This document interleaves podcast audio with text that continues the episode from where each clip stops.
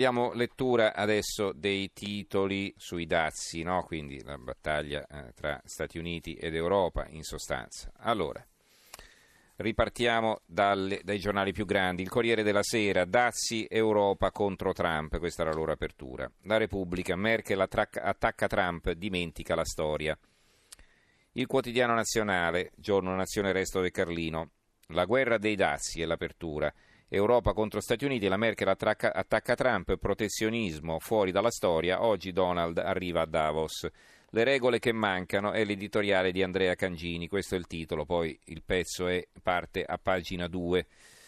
Il sole 24 ore, anche qui l'apertura, dalla Merkel duro alto là, Trump, Gentiloni, spingere gli Stati Uniti a compromesso, con le riforme l'Italia è tornata a crescere protezionismo, la cancelliera Davos, dimenticata la lezione della storia, Macron, la Francia di nuovo protagonista.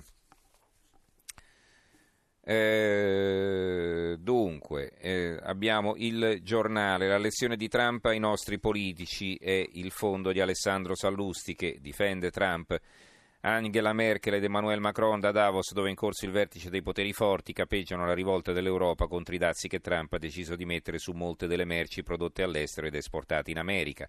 Una misura protezionistica che rende più competitive le aziende americane e mette in crisi le economie di numerosi paesi asiatici ed europei. La rivolta è fondata e legittima, ma non capisco la sorpresa. America First, prima l'America, è il motto con cui Trump si è presentato in campagna elettorale, cosa che gli ha permesso di vincere le elezioni. Trovo quindi normale che ora Trump mantenga le promesse fatte agli elettori, cosa già avvenuta anche sull'abbassamento delle tasse, sul giro di vita e sull'immigrazione. Anomalo, semmai, sarebbe l'inverso. Eh, l'avvenire, Dassi, Merkel e Macron bacchettano Trump. Davos, Gentiloni più cooperazione in Europa. Il 4 marzo finisco il mio compito. Poi abbiamo il dubbio. Vertice di Davos, avviso agli Stati Uniti, Merkel e Gentiloni contro Trump.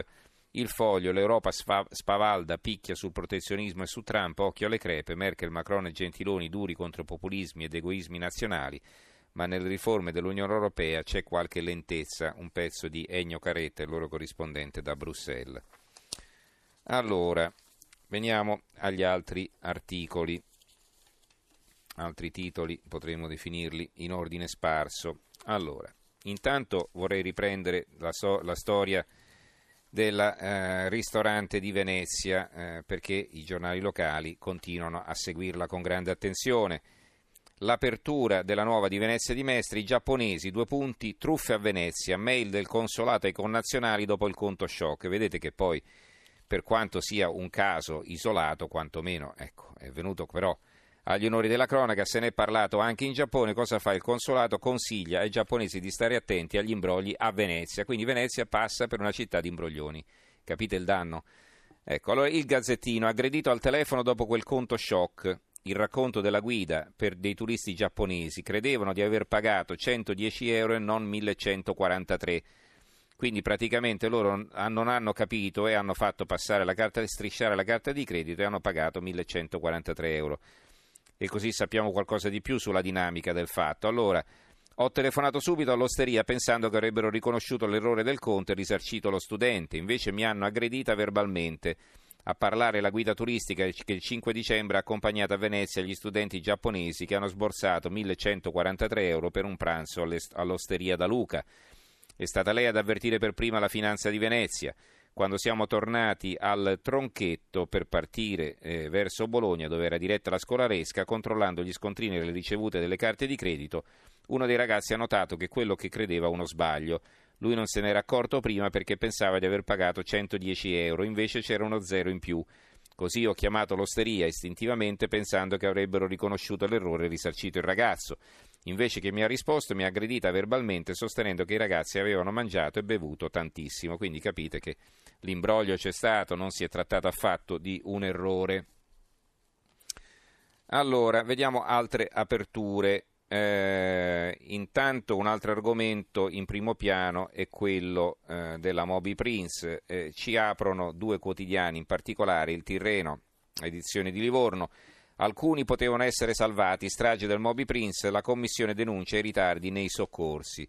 Servizi alle pagine 2 e 3 e in cronaca.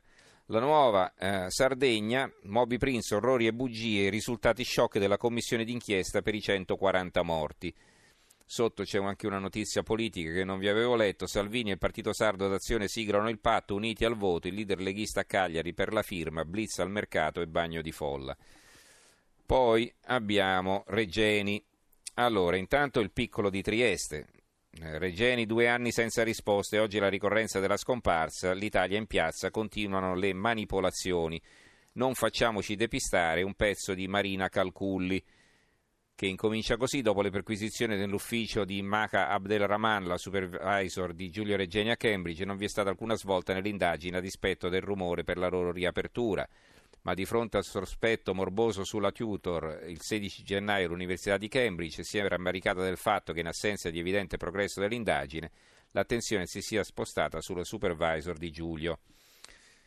E beh, questa per due anni eh, non, non ha voluto collaborare, poi si meravigliano che uno va a fare la perquisizione. Allora, il fatto quotidiano, l'inchiesta su Regeni, filmati spariti e interrogatori tagliati, due anni dopo i legali della famiglia, buchi nelle carte consegnate ai PM italiani. L'avvenire apre così, no alle notizie false che corrompono, il Papa serve un giornalismo di pace e di verità. Nel messaggio per la giornata mondiale delle comunicazioni sociali, la forte denuncia sulle conseguenze dello screditamento dell'altro. Eh, il giornale eh, al molestatore 175 anni di galera, la giudice, ho firmato la sua pena di morte, sentenza shock per l'ex medico delle ginnaste americane. E su questo titolano anche altri quotidiani, sempre dal giornale un altro titoletto di un pezzo firmato da Marco Zucchetti, bocciare è utile, fa ripartire, lo insegna Mr. Quark, perché perché eh, Alberto Angela si è saputo, lo ha detto il padre Piero Angela, si è saputo che Alberto Angela era stato bocciato in quinta elementare. Poi eh, la stampa, la stampa avevo letto prima il titolo Le scimmie clonate spaventano il, Mati- il, Vaticano, però poi sotto c'è un titolo importante, in Niger al fianco degli americani, ecco come sarà la missione italiana di addestramento e raddoppia la nostra presenza in Libano i pezzi di Grignetti e Stabile, Grignetti e Stabile alle pagine 2 e 3.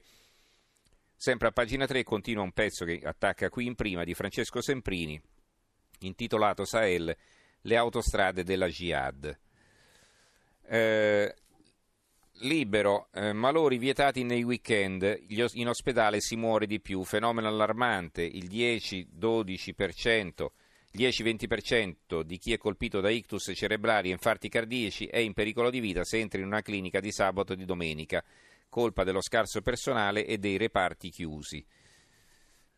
Il manifesto, la macchia eh, delle Leopard, la loro apertura, si vede un carro armato tedesco, la grossa coalizione CDU e SPD in carica costretta dalla Link a ufficializzare l'export record di 25 miliardi di euro negli ultimi quattro anni a paesi in guerra e c'è la prova TV del finto embargo a Erdogan. I tank Leopard 2 dell'offensiva turca contro i curdi sono quelli della Bundeswehr venduti al sultano. Grosso scandalo proprio adesso per Schulz e Merkel.